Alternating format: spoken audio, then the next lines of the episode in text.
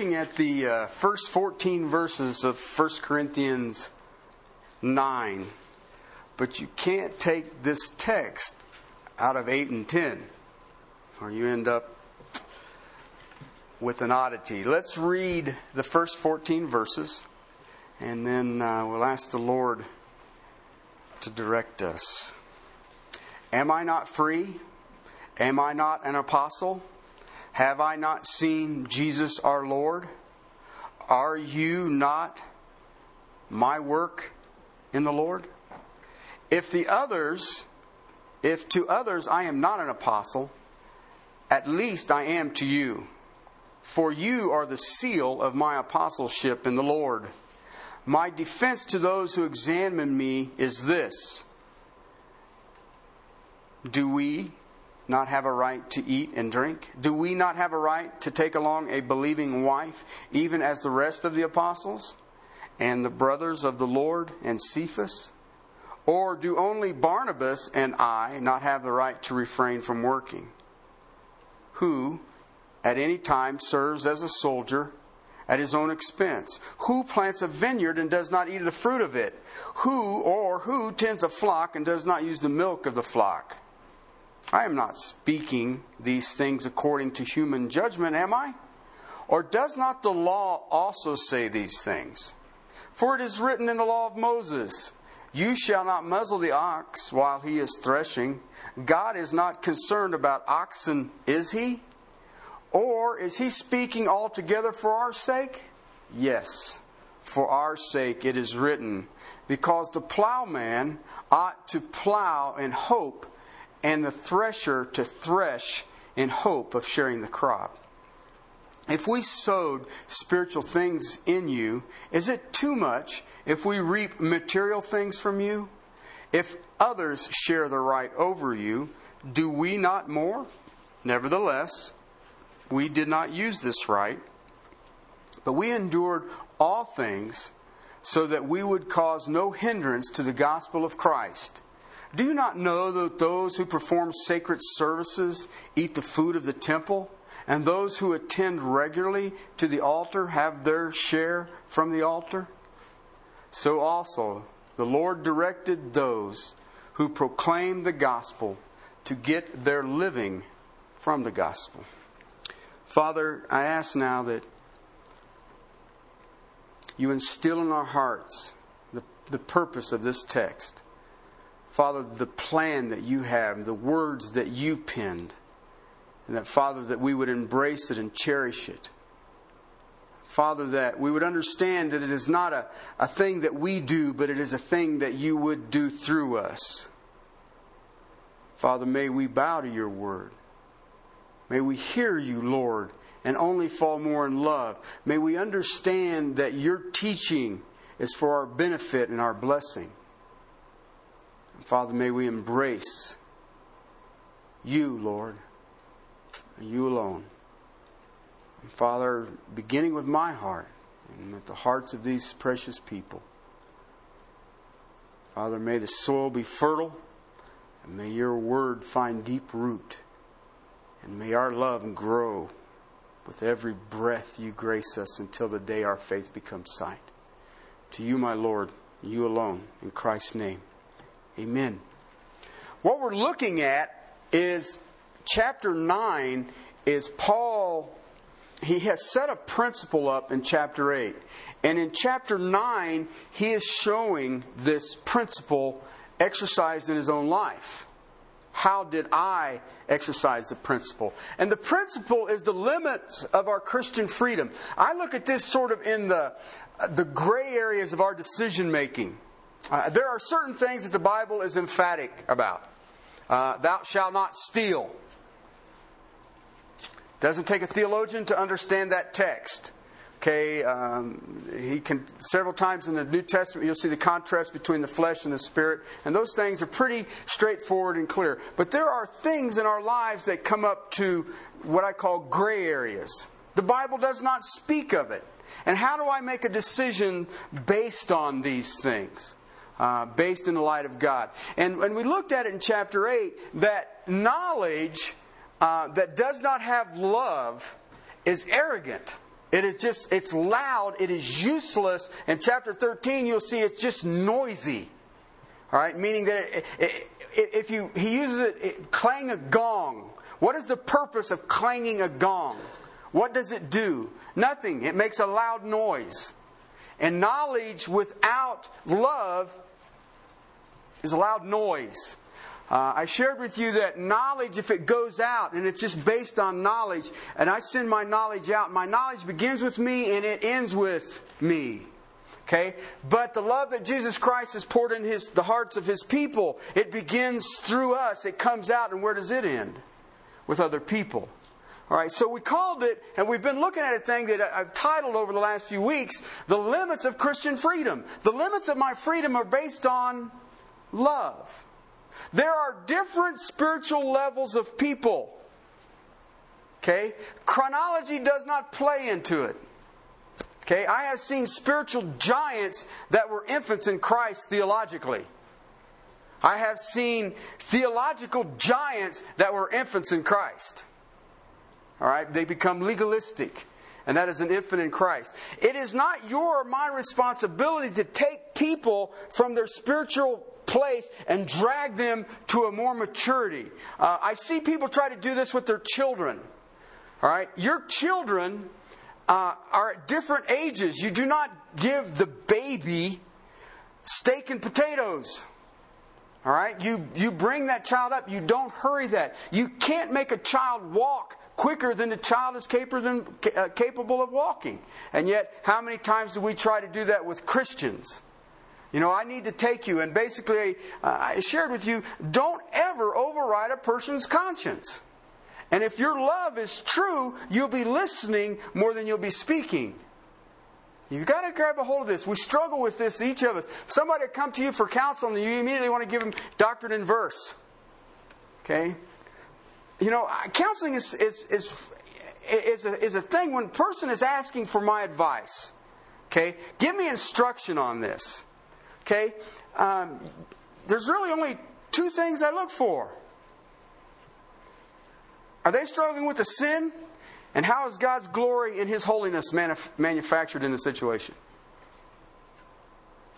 And I, you know, there's people who say, well, that's too simplistic. Well, you go make it as complicated as you want.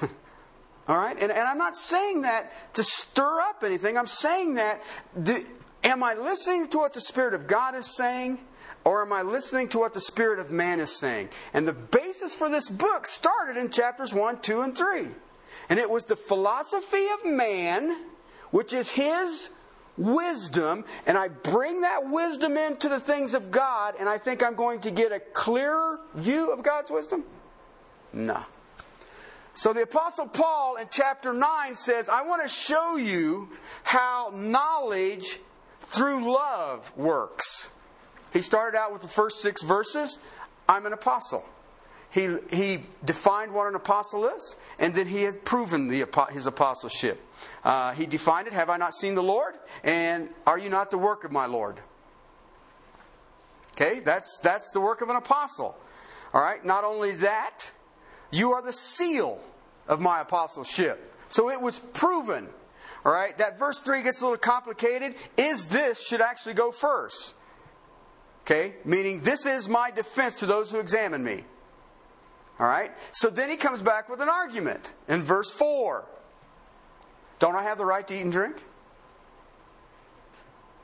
Okay. Um, don't I have a right to take along a believing, uh, literally, sister as a wife, as the rest of the apostles and Barnabas? Or is it only Barnabas and I who have the right to refrain from, uh, do not have the right to refrain from working? Meaning that we preach the gospel and we have a part time job to actually meet our needs. All right, so what he's saying is, as an apostle, do I have a right for you, the church in Corinth, to meet my physical needs because of my apostleship? What's the answer? Absolutely. Absolutely. What he does next in 7 through 11 is he lays out reasons that a pastor, uh, uh, an apostle, the messenger of God should be paid. I mean, that, I mean, that, if you were going to take a, a, sermon and make it stand by itself, uh, I've seen it done with this text uh, maybe too much. Uh, but basically, 7 through 11, um, I have an analogy, all right, and it's defined and proven. All right, but it, it, basically, I seen uh, when I started looking at other men's writings on this, I always got this five reasons to pay the preacher outlines. And that is in this text. Don't get me wrong. But the context is 8 through 10, actually 8 through 11, 1.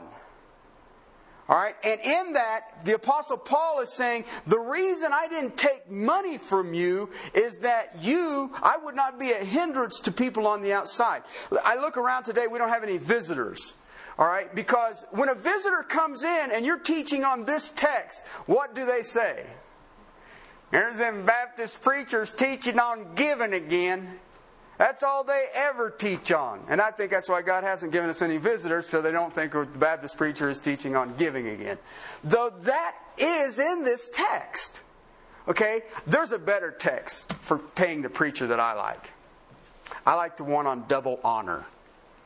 Okay? He is worthy of double honor. I just throw that one out for you, just in case you wanted to hear me preach on giving. okay, uh, so uh, I'm I'm not into the tithe, tithe. I'm into the double honor thing. Anyway, but Paul, as an apostle, he's saying, I have a right in my freedom in Christ to be supported for my ministry. All right? He gives some analogies. Uh, what I, I, look at verse 7 as this is usual custom. All right, look what he says here. Who at any time serves as a soldier at his own expense. Okay, that's what he gives. Okay, the Greek structuring of this is, is, is, is, kind of funny, but it's given in a way that says the answer is obvious. All right, and that, it's the way Greek philosophers would write. I will, I will make such an absurd question that the answer is obvious. Okay, he does it again in verse 10. All right, but but but it's it's phrased in such a way that you know. Well, the, the answer is obvious. This is during Roman the, the Roman Empire, and when Rome would conquer a country, they would gather up the able-bodied men, and they would give them an option. You can go play with the kitty cats, the you know the big cats in the theater for for the for the entertainment of the Roman citizens, or you can be one of our soldiers Okay? And, you know, the guys would sit and go home, talk with their wives. What do you think? Should I go out and be bait for lions or should I go fight? But even when they would take this soldier who was a conquered people, they would pay him. They would give him food. They would give him clothing. All right? But you know what else they paid him? Salt. Salt. Have you ever heard the statement, he's not worth his salt? You know where that come from? Roman Empire. Why? You can't preserve food. I mean, you couldn't, you didn't go to the refrigerator and get you out a big old steak. So the only way to preserve food for any duration was to salt it. All right, so salt was one of the most priceless commodities that there was. So you got paid with salt, and then you could barter your salt and get you some mangoes and pears and apricots, whatever you was into. But you could take your salt, and that basically was a form of, of, of spending money, of, of, bartering, making the economy. But the soldier, even the, the conquered man, when he came a Roman soldier, the Roman soldiers took care of him. Think about it. Would you want your soldier to go out and battle or be on patrol during the day and then at night have to go work a job to meet his meals? Okay? That's what the Apollo, that's what Paul is saying. That's kind of silly, don't you think? No soldier, he starts it off, who at any time serves as a soldier at his own expense. Okay? Now, where is he dealing with? He's saying, how does the soldier make his living? By being a soldier. All right? He says, this is human custom. Look around you, Corinthians. Is this not normal that a man earns his living by his work? He gives another one there, the next picture. All right? Verse 7 Who plants a vineyard and does not eat the fruit of it? Okay, uh, vineyards were, were big and massive. They were all over the place. And basically, in the vineyard, you would take that. Um, there was multiple things you could do with the grapes. Some you could just sell them as grapes, like uh, in the produce in our supermarkets. Sometimes you would press the grapes and you would make a, a grape juice, and then you would let that ferment to a point, and then you could sell it as wine. And then the grape mash you would use that uh, uh, almost like a jelly, a jam, and you could pro- get produce out of that. And basically, the guy who had the vineyard, he would be doing all of these different things with his um, with his grapes. So he would have multiple different little situations that he could literally make some money, make a living with the grapes, the vineyard that he had raised. All right, so he, he uses it's a very clear picture, isn't it? I mean, the guy who the guy who raises grapes doesn't sit there and die of starvation because I didn't earn a living. Somebody else took my grapes. But that's Paul's argument. So he's given two. All right, he's given two, but he gives a third one. The herdsman, the shepherd. All right? Who tends a flock and does not use the milk of that flock? All right, so Paul's asking questions. I mean, the shepherd raises the flock. In that, he'll have goats, he would have sheep, and there would one of the delicacies is goat milk. I mean, when I was in Israel back in, in the spring, you've seen it all over the place. Nasty smelling stuff. Okay? And I'm thinking, I'd never make it on that. I mean, if I wasn't lactose intolerant, I would be, because I, my bus driver was Bedouin, and uh, he says, You want some of this? And I started to drink it and I got it to my nose and said, No. I don't know what it tastes like, but my nose says, Don't put that in your mouth. And, and I, but all I could think of, because when you would go down, when there's a road, a highway that would go down out of Jerusalem and go down into Jericho. And I mean, literally, when Jesus said he was in Jericho and says, We're going to go up to, to Jerusalem, Boy, was that an understatement. Because he was going to go to 3,000 feet above elevation and he was starting at 1,000 feet below. So when he said, I'm going up, he meant like up. Okay, anyway. So he, he was going to go up. All right? And, and, and when I was going through these hillsides, you'd see these goat people all over, not people, goat herders all over the place. And I, I don't know what these animals were eating. All there was was rocks. And they were everywhere. And you just sit there and looked around, and it felt like you had done some kind of time travel thing. But you knew that these people were making a living. And then I thought, well, how do you make? I mean, they're out here in the middle of nowhere. But then I had gone on to the other side of Jerusalem, between Jerusalem and where's that other? Bethlehem. And there's a basin that is down in there, and it was full and all these people were coming up with their goats, and they had goat milk in these big clay pots, and they had fur and, and wool and all this other stuff that they were they were literally bartering between the city of Jerusalem and, and the city of Bethlehem. All right, how are they making their living?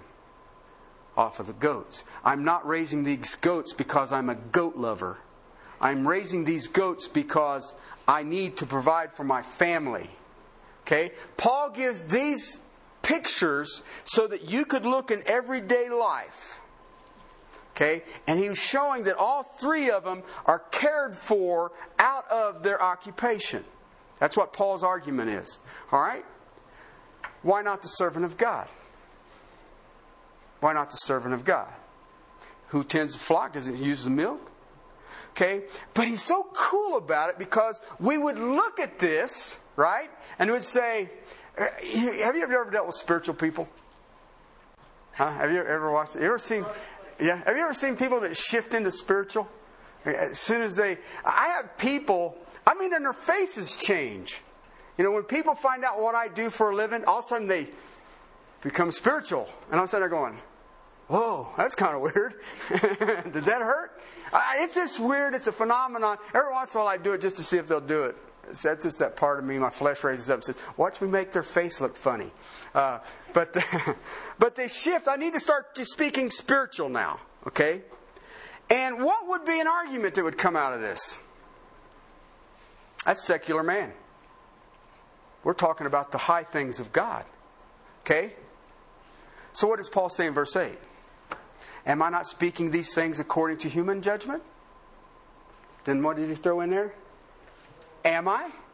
Okay, so the Corinthians would all be sitting around saying, well, that's just the way man does it, and it's all the rest of it. You know, and God will provide your needs. Okay? Right? Isn't that what it says? You, Oh, brother, let me tell you, I'm praying for you. Huh? Haven't you ever seen it? I, listen, we're all guilty of it. I've seen it. I was talking to a missionary one time, and he says he loves being a missionary. Why? He says he never has to struggle with materialism. Why? He says, I never have enough to worry about it. Okay? And how's come we give that way? We're all guilty of it. I'm guilty of it. Why? Well, I don't want the man of God to be stumbling. You know, he may have to worry about whether he has too much money and then he'd have to fret over it. And I wouldn't want that sin on my head. Right? The missionary, he needs a new suit. Look at that ragged thing. Don't worry, brother. I've got one I haven't worn in years. He can have mine, and I can get a $45 tax receipt for it. Now, listen, these are things that I've heard from other people. Um, a few years ago, do you remember this when Colorado was getting ready to pace uh, don't uh, hinder the servers or something like that? And they were wanting to take tax exempt status away from the churches? Anything that's ta- tax exempt, they're wanting to remove the status. You know what the biggest complaint was? Giving will go down if we can't get a tax write off for it. I sat through three meetings where they were trying to gather people to work, and they said that we've got to stop this amendment. If this amendment comes in, giving will dry up. And I thought, well, okay, whatever. All right? What's what he does? He says, Is this a human judgment? Is this the way humans are? This, you know, if I'm a soldier, he gets paid. Look what he says. And he throws that am I in there. I love that because that's that sarcasm. All right? And you know what, people? I've been accused of being sarcastic, and that's a truth. All right? But have you ever read Job? Huh? I mean, you, my creator is sarcastic. Uh, were you there when I flung the stars into the heaven? That's sarcasm, people. I don't care what you say. Were you there when I laid the foundations of the earth? No. All right. And basically, that's sarcasm. So it comes from a good line of sarcastic people. All right. What does he say next? Am I? That's the sarcasm. Does not the law also say these things? You know what I like about that? We like to think that I have this job. Now, I will take this to the, what are we in, the 21st century now? Whatever century we're in now. Take this today and think about your job. All right? And you make a living at your job. And you believe that it was your idea, capitalism, or the product of the United States, who produced this thing. And you've deceived yourself. This was God's plan. Did you know that? Do you know that working for a living was God's plan? The first thing you see God doing is what? Working. And he and we like to say, I am after his image. As long as I don't have to work. Right? But the truth of the matter is, work is a privilege that is given to a Christian to exalt the glory of God. That's amazing. Well, my job, whoa, be careful. You may be telling God you don't appreciate what He's doing for you. And He can fix that. I've, I've, seen him. Okay, you don't like it? No problem. you can sit on the exit ramp. Um, he says, Does not the law also say this? And you just sit there and go, Wow. All right, again, this is that Greek form of a question that implies a negative answer. All right? The picture in 7, he says, I want you to see that I'm not talking about just human terms. All right? He says, I want, this is not just man's way, but it's God's law. Then look what he does. Verse 9, I, I love this guy. For it is written in the law of Moses. Okay, Two things I want you to see here in verse 8 and verse 9. Definite article before the law, you'll always see the word law capital. Okay? You'll see the word law used in a small l, and that means the laws of men. Anytime a definite article is put in the original language, it makes that the law of God. All right, so what he says is, is the law of Moses. And then he makes this statement You shall not muzzle the ox while he is threshing. Now, that has been one of the most butchered texts, maybe in the top 10 of butchered texts. I've heard that describe everything from the one, best one I ever heard is that preachers are like oxen. and I was like, okay. So, and, and I, I thought, well, what, the, what is he getting at here? So I go to the text that he quotes Deuteronomy 25, verse 4. All right? You know what's amazing about Deuteronomy 25? Absolutely nothing in that text about agriculture, animals, or anything. I mean, it talks about that if a brother's um, one of them dies, it's the responsibility of the other brother to make sure that that woman is taken care of, even to the point of having children, if he was single so that the name of the brother wouldn't perish and that the name of Israel shall go on. And it gives a whole bunch of detail on how to deal with that. Uh, do you understand Deuteronomy is the second law? That's what the word means. And it was Moses giving it to Israel just before they were to enter into the promised land and how they were going to take care of the promised land. Chapter 25 is nothing but social events and social interaction and how to deal with it. But verse 4 says this you shall not muzzle the ox while it is threshing. Okay? All right. What in the world does that mean? Okay? The second law says this is what you'll do when you possess the land. There was a custom in Egypt. Okay, now I want you to think with me really quick with this, all right? There was a custom in Egypt that when they were bringing in the harvest and all of its husk, they would throw it on a big stone slab, and they would, and it literally, they, a lot of them were indented, and they'd put a wall around it, and they'd just pile it in there. They'd take a huge flat stone, okay. Sometimes it'd be round on a little puller, on a little uh, like a wheelbarrow, and they would hook it to the ox, and they'd have this ox just wander around in this pen, and as he walked around in this pen, this big stone would crush all of the husk and separate the grain from the husk. All right? Now think about it. If you were an ox and somebody put a muzzle on you and you're in the middle of this pen, you would have one seriously frustrated ox. Wouldn't you? And at some point, you're going to have to get in there with him. Which would, that wouldn't be any fun. So what they would do is they would leave the ox. If you've ever watched cattle graze, they just go moving, moving, moving. They think they're like having brunch. It's, it's like a football player going into a, uh, a buffet, all you can eat. And that's what the ox does, and he drags this rock around. Now, I want you to think about something. When Joseph took over as the head of Pharaoh's government, why? Why was he appointed there? Because he had told Pharaoh there was coming a famine. So, what would be one of the keys to the Jewish nation that existed in Egypt? How to economically and efficiently do what? Produce grain. Why did the, the other brothers come into Egypt? They were looking for grain. All right? So the second law, 400 years of captivity, the second law given after 40 years in the desert says when this beast is grinding, what happens? Don't muzzle it. But I find it interesting because in the Word of God, it's stuck right in the center of interpersonal relationships between men. And it, look what it says at the conclusion. God is not concerned about oxes, is he? Okay, now listen. God is not anti ox.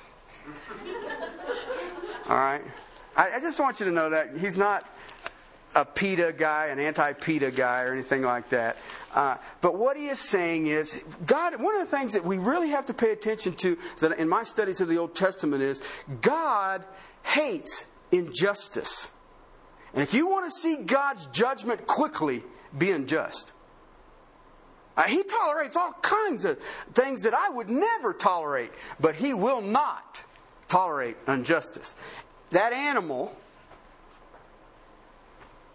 it would be unjust for that animal to work. Okay? Listen, I, I, read this and it says God is not concerned about oxen. Is and the first thing that comes to my mind, and this is the way my brain thinks, is how many oxen are going to go look at Deuteronomy?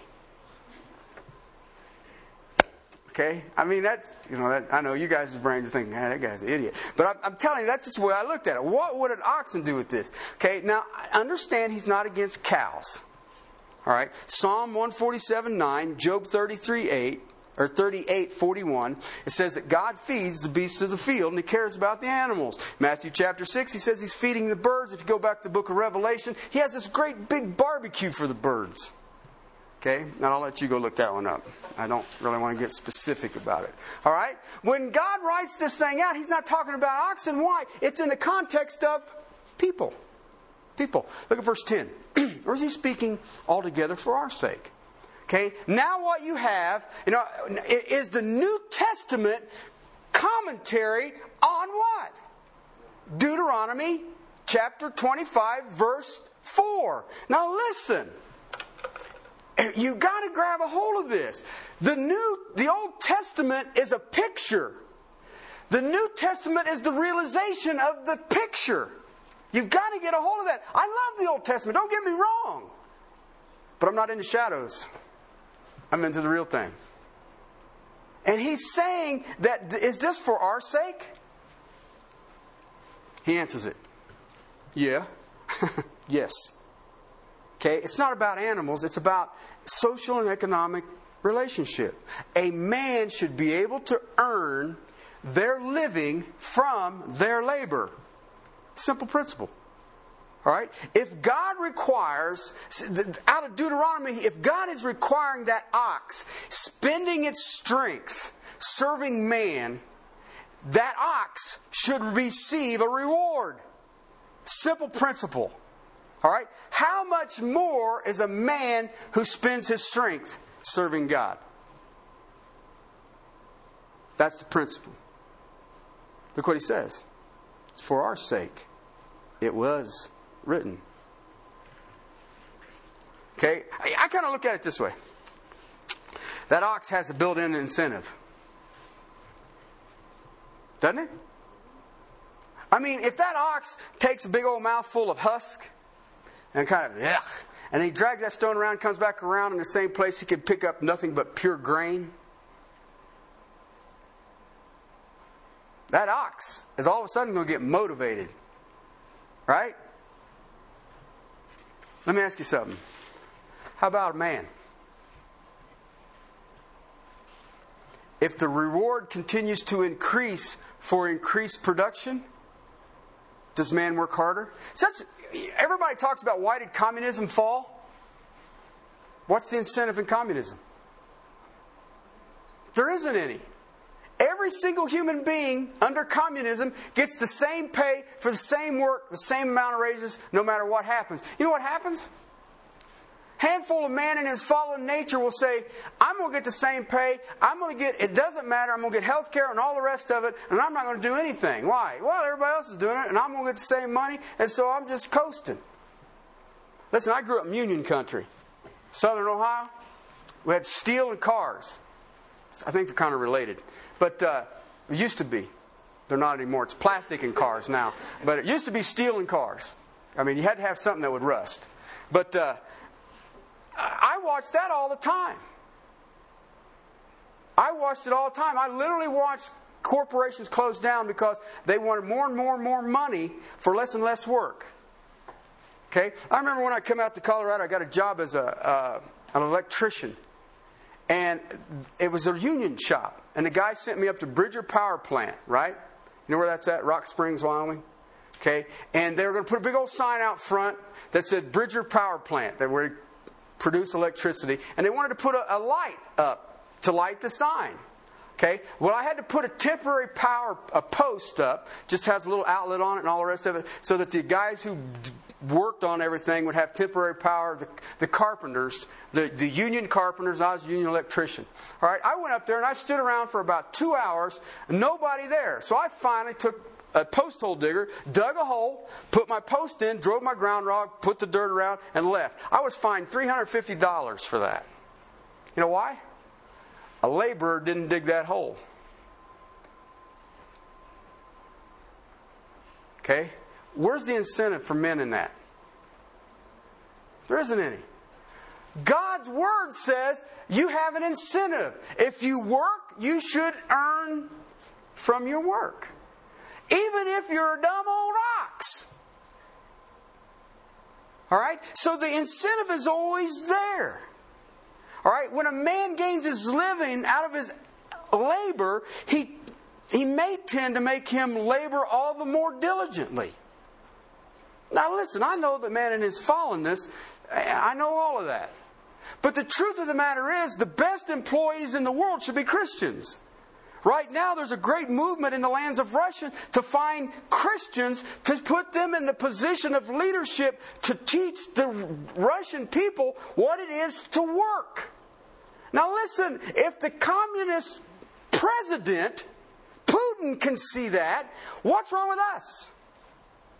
Why? In Russia, when it says you will work, the Russians cherish it and they work as unto the Lord.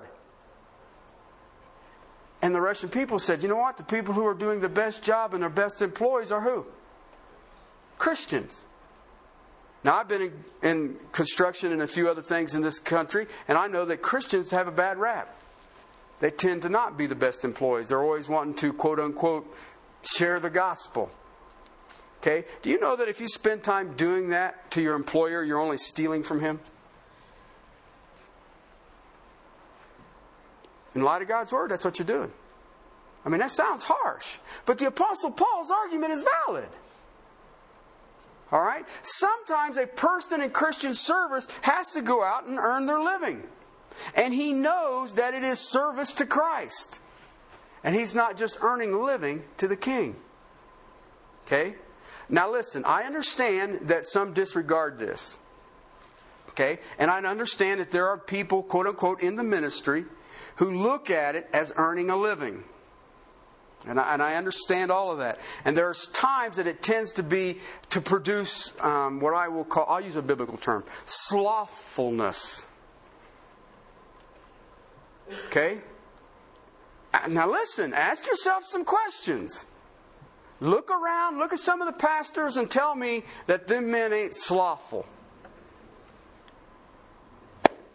Okay? And, and I don't say that to, to, offend people. I'm just saying that if you don't physically work, um, there used to be a phrase that I heard that came out of the South that they have pastor hands. You know what that is?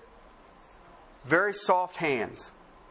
Okay, now some people in this room, you, you do a job, it's at a desk, but that noted that somebody who didn't work with their hands and had a connotation to it that said that they were a little bit on the lazy side. And I have seen this. I have seen this a lot in the quote unquote ministry. And I tell you what, it is shameful. But I don't have to worry about it. God will judge it. All right? Yet there are times that I see people in the pastorate or in the ministry um, that are more concerned about their earthly success than they are the eternal success. All right, yet there is a biblical principle here. Look what he says in verse 10. It was written. What? Now, I love this phrasing. Watch what he says here. Because the plowman ought to plow in hope. All right, now stop right there. Did anybody remember this parable that Jesus taught? The soils, the four soils. I can't help believe that Paul ain't thinking about that. All right? Have you ever thought about it?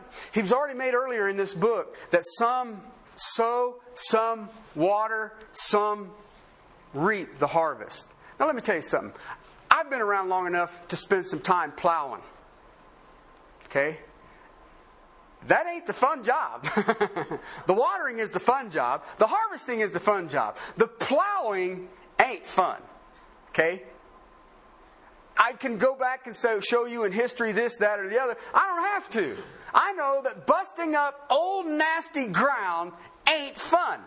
I don't care if you've got a John Deere tractor or if you've got a shovel. It is not fun. Okay, it is dirty, it is hot, and what reward do you feel like you get out of it? You get dirty. All right? But he says that the plowman has a hope. What is the hope? Same as the thresher? Same as the thresher. What is he giving you there? Incentive. Listen, and people get, well, you know, but you have a high calling from God. Let me tell you about my high calling from God. My Lord Jesus Christ says, I come quickly and my rewards are with me. And that's why I'm in it. And you guys can say, well, you sound like a pagan, heathen. Let me tell you something. When Jesus says he wants to bring me rewards, I'm ready. That's what he said. I didn't say it. I didn't say it. So think about it for a second. I mean, you can't say that. That's hedonism. You're into materialism. No, I want Jesus' rewards. I'm not interested in these rewards. He says, I come and my rewards are with me. What is that? That's incentive. Should be. I mean, isn't it First John it says, I don't want you to be ashamed at his appearing? I mean, that'd be like Jesus showing up empty handed. Why? I'm ashamed. I was doing something I shouldn't have been doing. But, but see, if we look at it from that perspective, the Apostle Paul says there is a hope in everything we do. I don't care what you do. You can sell insurance, you can be a computer guy, uh, you can, I don't care, you can dig post holes, you can, I don't care what you do. You have an incentive in everything you do, don't you? Money. Why? So I can have entertainment or I can have, well, I don't know what you spend your money on. You know, I, whatever you spend your money on. I do this so I can have money to do something that I enjoy. Okay? Ain't that what we do it? What about the man of God? That's, Apostle, that's Paul's argument. What about the man of God? Is that right? Well, no, he should be doing it for the higher calling. Ah, but now you violated a biblical principle. Okay? He gave you the illustrations of the soldier, the vineyard, and the herder. Why? And we always say, is this just human knowledge? That's just the way we are because we are in the secular. You are in the ministry. You know what? You can't separate them biblically. Did you know that your job is your ministry? Did you know that what you do in your job shows your fellow employees and whatever line of work you're in your commitment and exaltation of the God you claim?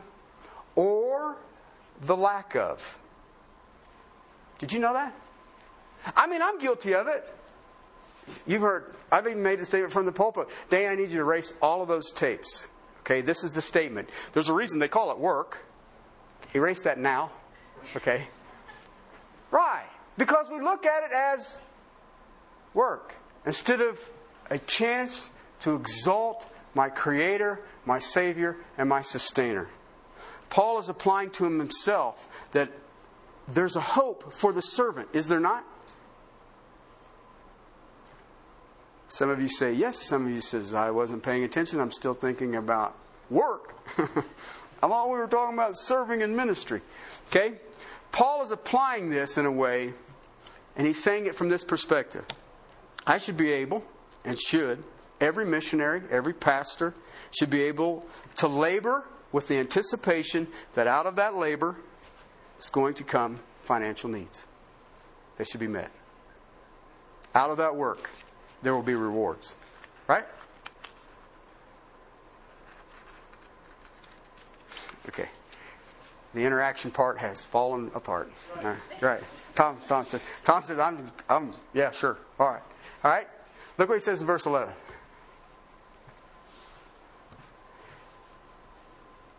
If we sowed spiritual things in you, Is it too much if we re- reap material things from you? Whoa. You gotta like that Paul. I mean, of course, I guess it depends on where you're at in your relationship. My position, gosh, you got to like that Paul. he, just, he just beats around the bush. You know what I think about it? Life transforming things I have given you, eternal stuff I have given you, you know, the forever things I have given you. Is it any big deal that you would give me some material things? That's what Paul's saying it. That's an obvious question. Many times, our mentality and I shared with you some of these illustrations. Better not give them too much. I mean, they are serving God, and we don't need them to get too confused over material gain, right? Serving God, what higher calling is there?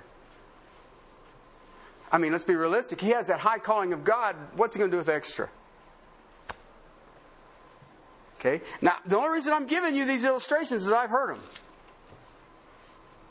I've heard them. We don't want to give him too much that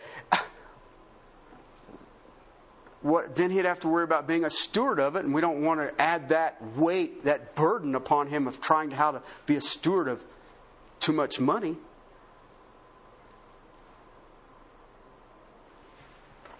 You know what I've learned in my life? Please understand that uh, This is what I've learned about men and women in, in ministry that are preaching and teaching and the power of God. I would rather give them more than they would ever need and let them worry about how to be the steward of it.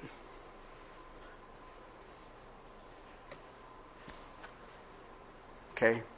And I, I know that you may, from your position, say, well, you're up there telling us, so, uh, but um, I have practiced that all my life because I look at a person who is sowing the spiritual things. And, um, you know, you, you think about the things that you invest in, you spend money. I mean, the big thing now in, in politics is health insurance. Why? Well, doctors make so much money. Okay, no insurance people make so much money, but that's a different different subject. a doctor can only take care of your temporal needs. What does the man of God do? You know what a bizarre text is? Is out of uh, Hebrews 13. And I always kind of. I like to argue with God on this text, to be honest with you. Um, I, I, believe God is sovereign, but that Hebrews 13 says, um, talking about the elders, that they have care of your souls. Okay, and I kind of get ticked off about that. I'm, you're sovereign; they're your sheep, and some of these souls I wouldn't want anyway. And I mean, you guys, well, that sounds that whatever. um, part of me argues with that because I, I, look at that and say, "But you're sovereign; it's your flock. Why are you blaming me?" is that? I mean, is that wrong? Oh, maybe it's wrong. But there's part of me says, "I don't want that one, you, you just opened the door and they walked in. It ain't my fault. I, was, I was sitting here minding my own business. And have you ever thought about that? You ever thought about the elders of your church have to give an account for your soul? I can give you the rest of the text if you would like, or I can let you go read it. Okay? It's Hebrews 13. You'll see it. I'll just let you read it. All right? Why? You know, at some point in my life, I will stand before the Lord Jesus Christ and give an account to all the souls that have been trusted to me.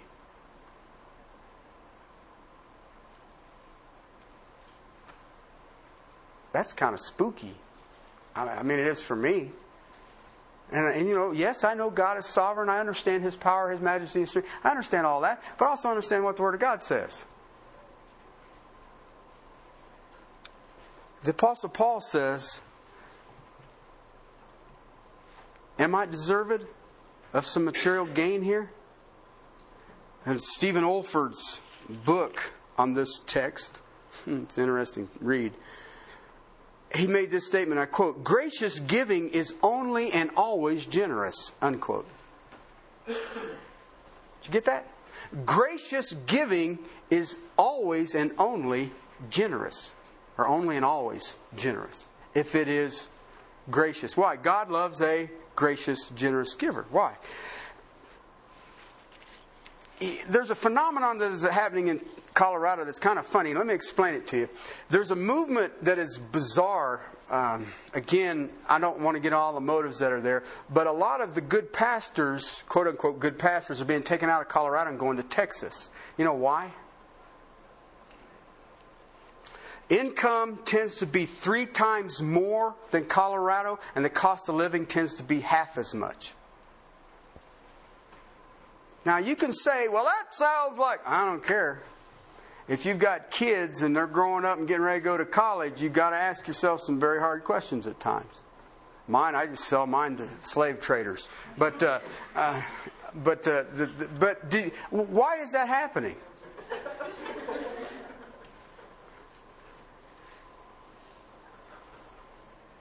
You know, I, I, see us at times that almost we think uh, this vow of poverty. Can anybody tell me where that's at in the Bible? I can. It's in the Vatican Catechisms. Interesting. You know, I, they, they need to be concerned about the things of God. I don't need to confuse them. Okay? I want to close with that, that thought, okay? If we sowed spiritual things in you, is it too much to reap material things from you? And I shared with you guys that I'm not here complaining about my wages. I, if you don't believe me, there's nothing I can do to convince you of that. Okay? That is not what I'm complaining about. But I had to think about this too. All right? Do you know what God has given you? Every single one of you in this room. No, no, no, no, no, no, no, no. Don't, don't, don't get. I see some of you shift to spiritual. I'm not talking about shifting to spiritual. Do you know what God's giving you? Many of us own homes, or you and the bank own a home. They're sharing, right? Many of us own homes. I mean, you could live in Iowa. Look where you live.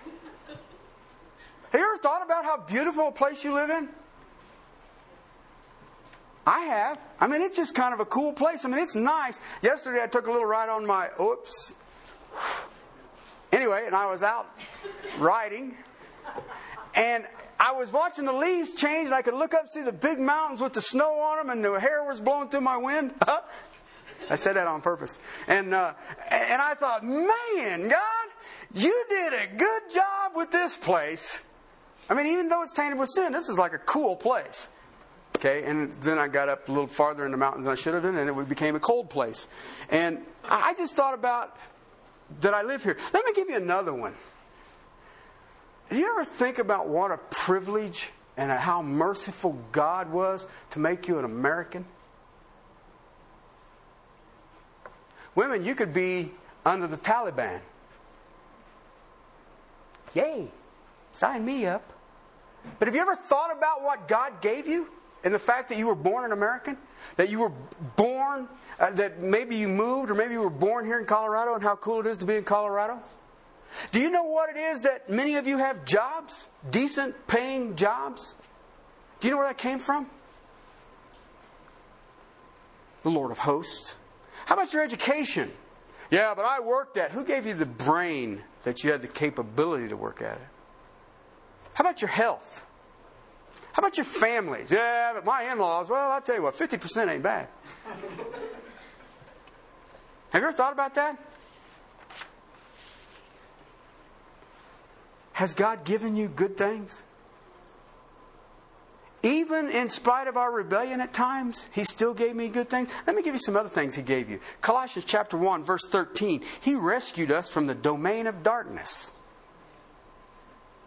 And He transferred us Mean, it's one thing to get rescued, but he actually took and pulled you out of that pit and he put you in the kingdom of his beloved Son. You have been removed from the authority of darkness. Even now, you have been removed.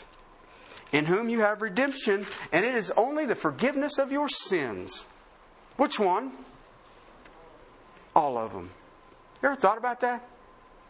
Chapter 2 In him, all the fullness of deity dwells in bodily form, and in him you have been made complete. You ever thought about that statement? That bugger there preach for years. The fullness of God, and in him you are only complete. What are you lacking if you're complete? Hmm. Made complete. Then verse 13, you know what? You you you were dead in your transgressions, in your sin, and in the uncircumcision of your flesh. He made you alive altogether with him, having forgiven us all of our transgression, having canceled out the certificate of debt consisting of the decrees against us, which was hostile to us, and he has taken it out of the way, having nailed it to a cross. Okay? Leave you with this question. When Jesus Christ, I want this personal. This is personal. This is you. This isn't for me or the body of Christ or anything. For you. When Jesus Christ saved you, what did he withhold from you?